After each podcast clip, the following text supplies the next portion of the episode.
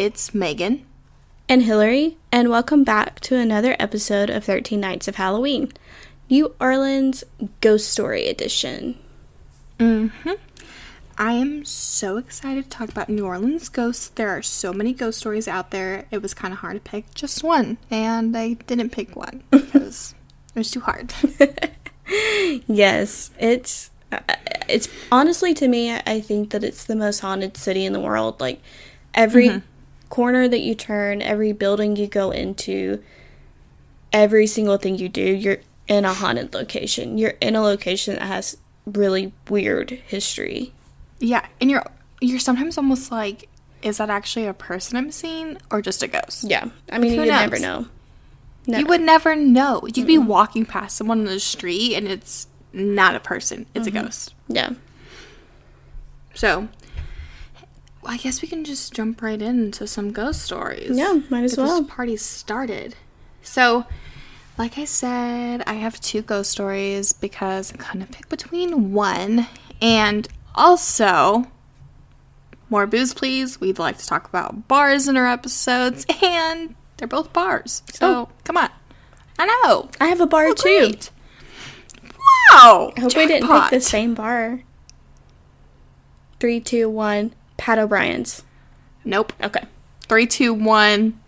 Muriel's. You already. You only have one, so we can't do that again. so, um, no. Three different bars with ghost stories. See? There's a freaking ghost everywhere. Ghost everywhere. Okay. Anyways, sorry. I'm hyper. Coffee. Mm. Talk slow. So, one of these places, like we discussed in the first episode, we went on ghost tours here. We did like a whole history tour. And the first place I'm going to talk about is actually a bar that we went to. And it was our first stop on our ghost tour. And it's called Tujague's. A lot of people think it's Tujague's or something like that. It's Tujague's. And our guy was really certain to tell us it's Tujague's.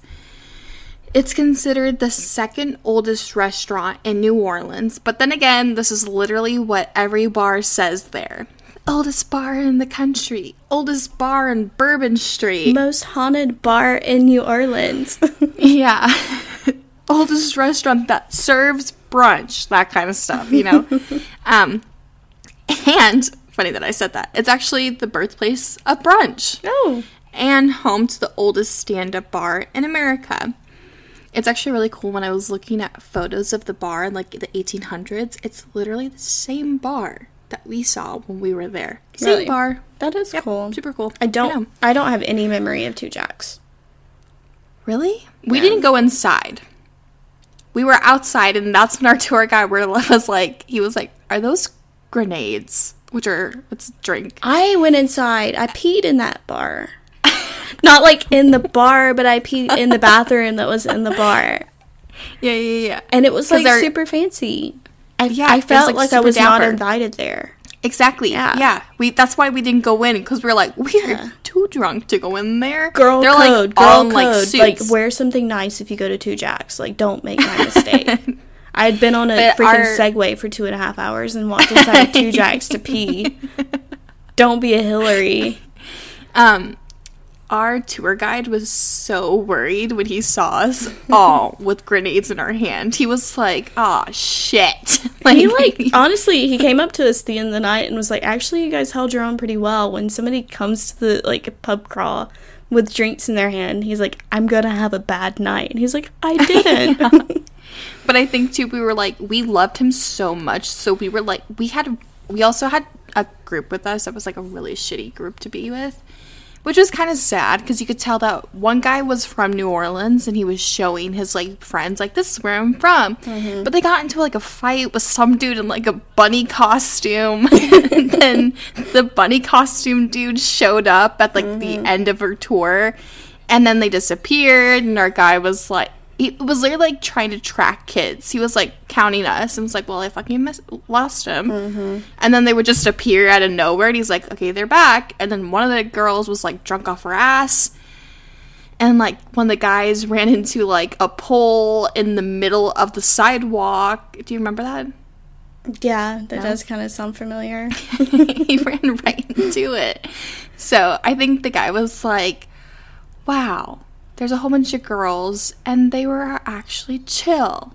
They weren't like, New Orleans! They were just kind of like, fucking ghost, yeah. Anyways, so Tujague's, it's located in America's oldest neighborhood, the French Quarter. Apparently, Tujague's existed before New Orleans was actually given its name and served as a Spanish armory, which I, I'm getting this, like, feeling that a lot of these buildings were, like, Spanish armories, Spanish jail cells, armories, jail, armory, like, a lot. Um, mm-hmm. It was opened by, and I'm going to try to say the name, uh, Guillaume and Marie Abadie Tujague's in eighteen fifty-six. It was three doors down from their current current location when they opened in nineteen fourteen. Um, Tujague's took over, or sorry, in nineteen fourteen, Tujague's took over the former Béguè's Exchange, where brunch was invented by Madame Béguè. And this is a kind of sad story to this kind of other story. Um, I read, and I'm not sure if it's going to happen or not because of COVID and everything that's going on, but I was trying to look up the information, and it kind of stops in twenty nineteen.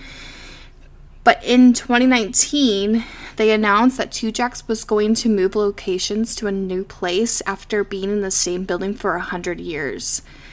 And they were wow. supposed to have a farewell dinner in June. But then, you know, COVID happened, and I can't really say what exactly is going on. I looked up the address on the website, and it's still where we were. So I don't know if they were able to, like, stay. And the sad thing is, even though this place has been there for over one hundred years, they're having to leave because the landlord upped their rent and they can't afford it now. Like, this place has been there for hundreds of years, and the landlord is, I get times are rough, but, like, wants so much money out of the building that, like, he's willing, or she is willing to, like, boot this, like, I don't know. It's disgusting. Yeah, this place that's been there since New Orleans started, pretty much. Since before. Mm-hmm. So, it's crazy. But back to ghosts. Tujague's is said to be haunted by several different entities, but probably the most famous of all is Julian Eltinge, who is most seen on the ground floor. Julian Eltinge is a famous female impersonating actor from the nineteen hundreds. He starred in The Isle of Love alongside Rudolph Valentino and had his own cosmetic line. And supposedly was a regular at Madame Béguè's, which would turn into Tujague's. The craziest thing of it all is that recently, Julian was caught on camera photobombing a couple trying to take a selfie. The ghost picture had been moved to the attic, which was said to piss it off, and they actually, like, moved it back to where it was going to go. Um, but, yeah, they've never captured him before, and you can actually look it up. You can look up the Tujague's photo, and sure enough, there's, like, this weird, like, see-through person right behind him, and it's, like, uncanny how much it looks like um, Julian. Hmm. On the second floor, you can hear the sound of breaking glass and china, which is where the original kitchen of Madame Béguè's was. And the rumor goes that this is an old lover's quarrel between Madame Béguè, uh, her husband, and a young woman who he would end up marrying and leaving her for. So mm. that's why there's a fight going on at all times. On the first floor, you can hear a door slamming shut every day at the same time of the day, and no one is ever there. And then there's the good old attic, which no one likes to go to. Most, if not all, the staff is fearful and scared of it, including the stairway that connects the second floor to the attic. Employees complain of the hair standing on the uh, on end when they see this floor or go to this floor. An explanation for the attic disturbances might be from the guests who stole a framed photograph from the attic. Not Julian's, another framed photograph. Someone stole it, and he actually ended up returning it a week later after he said a bunch of terrible things had happened to him, including his best friend having a stroke and his wife getting into a horrific car accident, all in the span of one week after taking that photo. Wow. Yeah. To me, I feel like Tujague's is one of those places you can go to have a good ghost experience. I know the ghosts in the attic are said to be scary, but I feel like the ghosts who are out on the first floor, like Julian, really mean no harm and are just continuing their life that they once lived. And then the next one I want to talk about is Muriel's. Now, Muriel's kind of has like a, uh, I would say it's kind of fifty-fifty on history. Some people say this is real, and some people say that this is just something that they made up because it's New Orleans and everyone there needs a ghost story. So take it as you will. Maybe it's real, maybe it's not. Whatever you want to think. You can. I think the cool thing is if you go to a website, though, for any place in New Orleans, it says mm-hmm. there's a ghost there. It literally has, like, mm-hmm. history and then ghost history. Like, they all have it. um, yeah, I noticed that, too. Yeah, there's always history on ghosts. Um, Muriel's building has been around since seventeen eighteen and has gone through many changes of what it is. It started out as a home to a French-Canadian named Claude Treppinger. It's in the area known as Jackson Square, and around seventeen forty-five, Jean-Baptiste acquired the property and immediately tore down the little cottage that was first built there by Claude and built an elaborate home for him and his family. When he died, his home was passed down to his son and then sold into auction. On March twenty-first, seventeen eighty-eight, the Great New Orleans Fire started on Good Friday, burning over eight hundred of the eleven hundred buildings, including a portion of this mansion. In eighteen fourteen, although the owner cherished and loved his home, he wagered it in a poker game, and he lost the home.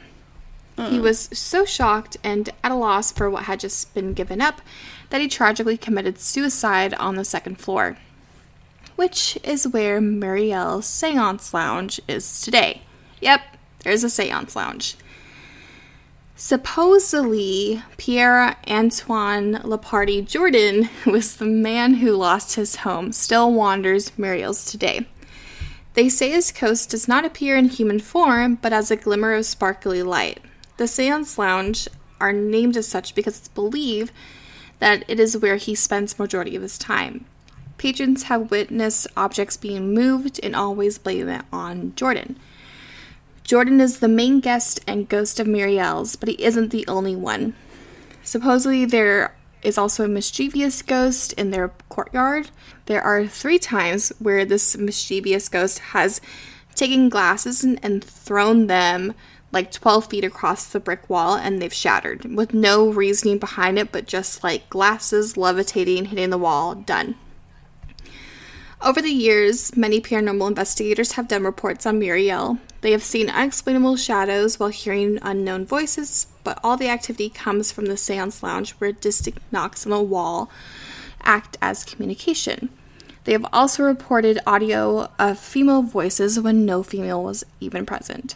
The good thing is, the ghosts at Muriel's are believed to be harmless and just entertaining. No one ever feels threatened and instead feels welcomed by the good kindred spirits. Hmm. Did we go to Muriel's? No. We didn't. No. I know. I don't remember Muriel's, but it was like one of the people, one of the bars, like there was, I mean, when you type in bars, like twenty of them come up, but it just caught my mm-hmm. attention because the logo, which actually gets a lot of hate on, It it reminds me of the logo of Hell's Kitchen, you know, like Gordon Ramsay. Really? Mm-hmm. So it caught my attention. But yeah, it's got like a, like people kind of don't believe it. They don't believe Muriel's is real. It was the one bar that I saw where people actually have a problem with the history behind it. That's odd. Now I want to go. Oh, a crazy thing that they think is why Jordan's ghost haunts the area is because one day they were trying to like renovate the bar and they were pulling down walls, and the old burnt wooden pillars from the previous home that burnt in the fire mm. were still there. They just like patched it up and put a wall on top of it. So they think that there's just like remainder of his home and like he's attached and can't leave. I mean, he was so distraught he killed himself because he lost That's his home. So sad. Mm-hmm. Also, off subject, I love how you say attic. Attic? No, you said it differently. Attic? Attic? Attic. You're saying it completely different. How did I say it? Um, attic. You said, like, addict. Attic. You said, like, addict. Attic. Yeah. Okay, well, you know what? This is what happens when you live in Michigan for half of your life and then Alabama for the other half, okay? I have, like, a nasally voice that sometimes wants to be like, y'all go over yonder. What? What? What? What? Too much Add coffee. It.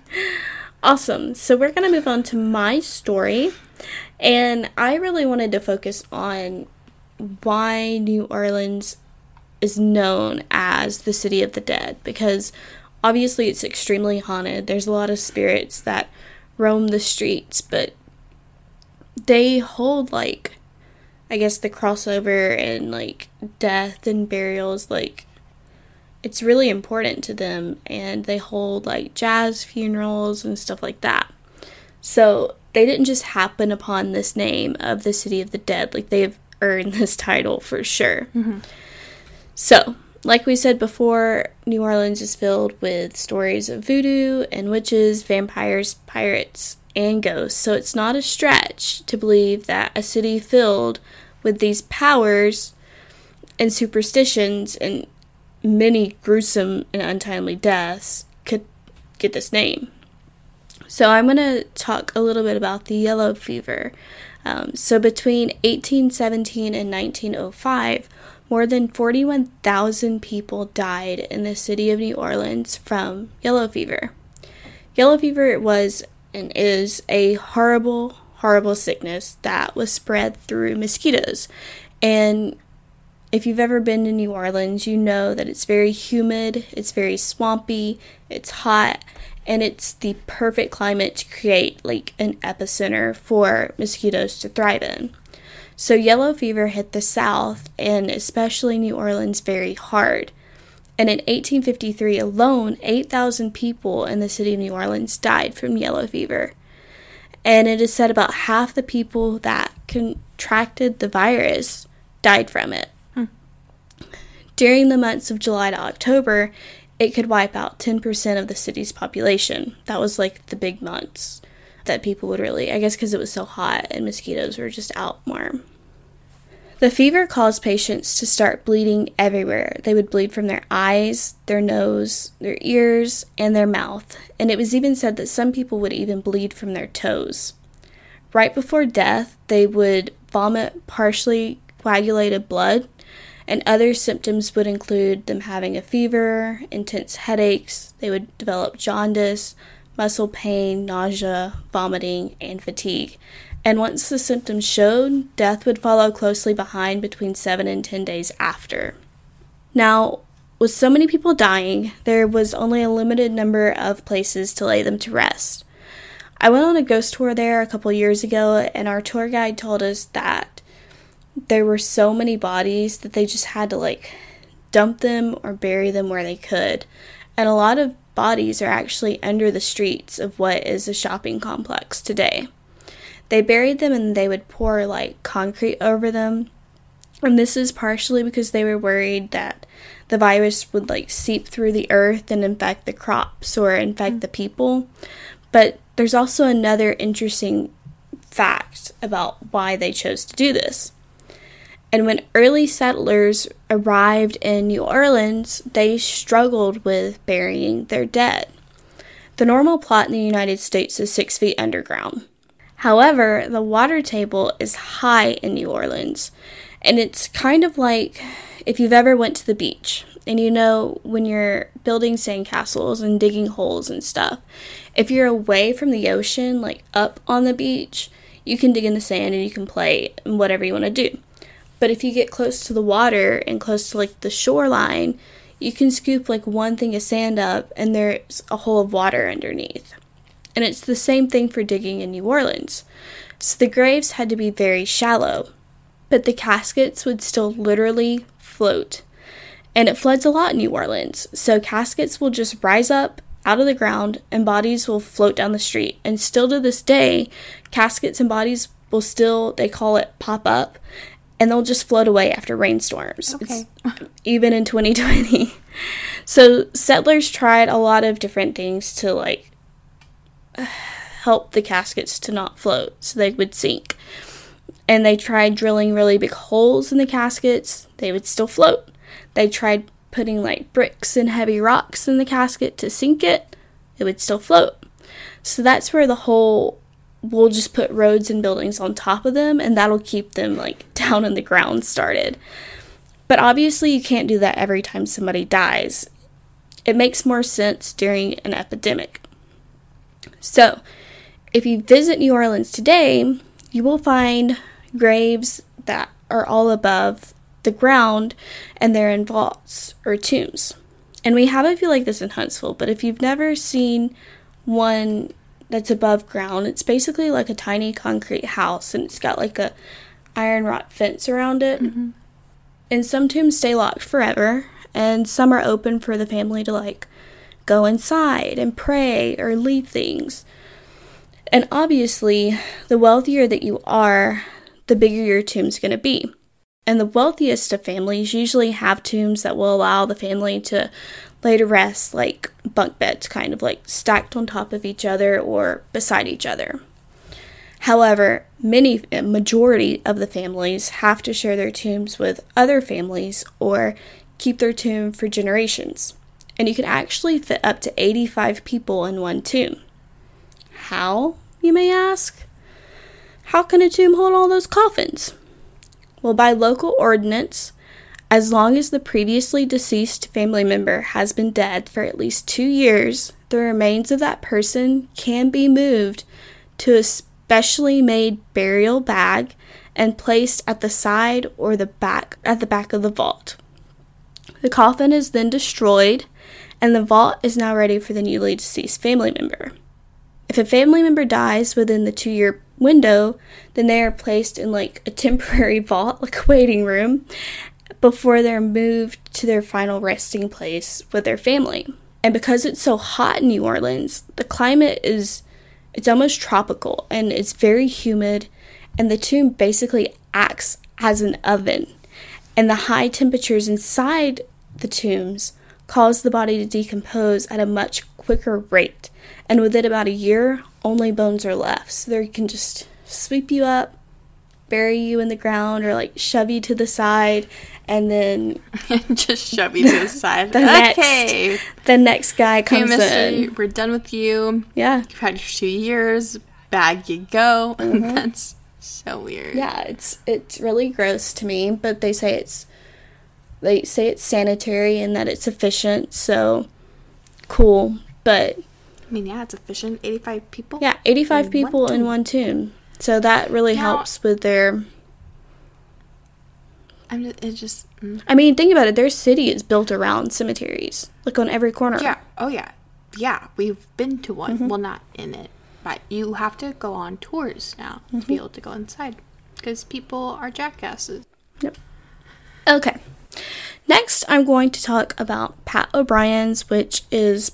Probably they're gonna say like they're the most haunted or they have the best drinks or whatever, but to me it's probably the most famous bar because they have the most famous drink of New Orleans. Mm-hmm. Mm-hmm. So Pat O'Brien converted his speakeasy into a legitimate drinking business after the prohibition was lifted at the end of the nineteen thirties, and by the mid late nineteen forties, Pat O'Brien's business was phenomenal. Because there had been a shortage of whiskey, bourbon, and scotch, he used rum to create the bar's infamous hurricane drink. The drink was once served in a hurricane lantern, thus earning its name. Did we drink hurricanes? I think we did. I think we might have. I'm pretty sure we did, yeah. I remember the grenade. The grenade was really good. Grenade is my I favorite. I think we did, actually. Mm-hmm. According to the staff and the bar's current owners... The piano bar and the upstairs ladies' room are the two most paranormal active locations inside the business. Staff often find that the iron rot chairs are moved by forces, like, across. I guess they're, like, slung or thrown across the courtyard. And they wear, like, these green, like, emerald green vests. And their vest will often, like, move or they'll go missing, like, almost like somebody's playing tricks on them as they're getting ready for their shift to start. In the piano bar, people often hear footsteps walking across the floor when no one is up there, keys on the piano will ding as if somebody is like pressing them down, or they're playing, or they're just passing by with like their fingers on the keys. But be careful if you decide to make your way upstairs. Guests have said to have like been forcefully pushed and shoved while they're up there. Cold spots will appear out of nowhere, and in some cases you can hear the footsteps following behind you, only to turn around and see nothing at all. The other haunted spot of Pat O'Brien's is the ladies' room, and legend goes that the room is haunted by a former restaurant attendant, and you can hear like screeching laughter from like inside the room. Um, you'll hear more footsteps in here. Bathroom stall doors will sway with no reasonable explanation, and you can often hear somebody fumbling around in the stalls next to you, but then if you look underneath your stalls, like, there's no feet, so, like, you're in there, like, you're in the bathroom by yourself, but you can hear somebody in the stall next to you. So, obviously, if you go to Pat O'Brien's, which, did you even go to New Orleans? If you don't, you need to try a hurricane. My favorite New Orleans drink is a hand grenade. I'll just say it right now. But everyone should drink at least one hurricane in their lifetime. And Huntsville actually has Pat O'Brien's um, hurricanes at one of our bars. Hmm. Mm-hmm. I remember you telling me that, actually. Yeah. So I should get one this weekend for this episode. In honor of this yes. episode. And expect a wait time when you go. The first time I went, I think we waited in line for like an hour. Because you can like either go into the bar and like sit and have a drink, or you can just, like, walk up to this window and get a drink to go. Mm-hmm. And when Megan and I went, I I don't remember how long we waited, but I'm pretty sure we waited, like, twenty or thirty minutes, and, like, we ended up just going inside. Yeah, 'cause there was no wait to go inside. Yeah, there was, like, no wait to go inside, so, like, make sure you're standing in the right line, because I think we waited for, like, thirty minutes, and then realized and we could just... it was for the to-go one. Yeah, for the to-go, and, yeah. and we thought we were waiting in line to go into the bar. So make sure you're in the right line. Like, and there's like a uh, bouncer, mm-hmm. and they didn't say anything. Yeah. There's not like, hey, you guys can come over. No, nope. They're just like, whatever. Yeah. Let them wait in line for two hours and realize they could have come in. So, but yeah, I like the hand grenade. That was my favorite. Yes, so good. so good. Delicious. And they're dangerous. Like mm-hmm. we said before, I think it was the last episode. Our tour guide was like, fuck. Maybe it was this one. It was this one. Um, okay, so something we're doing, like we've mentioned in every episode so far, is a movie to watch during thirteen days of Halloween, during Halloween. Um, I put The Frighteners because I, maybe not a lot of people like this movie, but I like The Frighteners. I think it's great, okay? It's a great, like, what did it come out, like the eighties? I've never seen it's it. It's a good eighties. What? Mm-mm. Michael J. Fox. Really? So good. I don't exactly remember like one hundred percent, but um, yeah, it's about ghosts, and it's about this one house that has like a really mean ghost, I guess. But it's just like, it's kind of like a comedy, but like dark comedy, I guess you could say. Like funny, but maybe not trying to be funny. And it's right around the time I think that they were filming, or maybe when he was starting to get into... Um, Wow, Megan, what is that movie called? Back to the Future. Yeah, Back to the Future. So it's like that Michael J. Fox. Oh. Cute. Mm-hmm. Another one I put was Haunted Mansion. Oh. Apparently that takes place in Louisiana. I love that movie. Yeah, I could totally see that because it's swampy at the mansion, and then I think some of their accents are very like... I didn't know that. Louisiana. Yeah, good movie. Mm-hmm. I think cute. They're actually making it again. They should. They should make it every year over and over again because it's a good movie and it's a good ride. It's a, it's a great ride. If you mm. don't know, Disney yeah, has a Haunted Mansion ride. Yeah, and there's somebody buried there. Or, like, their ashes are spread. Like, a lady snuck her son's um, ashes and she mm-hmm, mm-hmm. spread them at the Haunted Mansion. Your Haunted Mansion in Disneyland. Of course, California. Well, mm, you would think it was Florida, but it was California. All right, that's enough for tonight. Thank you guys for listening to us. We really appreciate it. And be sure and let us know what you want to hear. You can message us on Instagram or shoot us an email at morebooze please at gmail dot com. with any urban legends or themes you want us to cover. Yeah, and be sure and send those emails to more booze p l z at gmail dot com. We love to get your listener stories, and we can't wait to share them with everybody else in the world very soon. So if you've ever mm-hmm. went to New Orleans and experienced your own hauntings, or you want to tell us if you like a hurricane or a hand grenade better, shoot us an email. And tell us what you want out of this podcast. But while you're waiting on the next episode, be sure to check us out on Facebook and Instagram at More Booze Please. You can also like and review us on Apple Podcasts. The more reviews we get, the higher on the charts we climb, the more spooky stories you're going to get to hear. Mm-hmm. And until next time.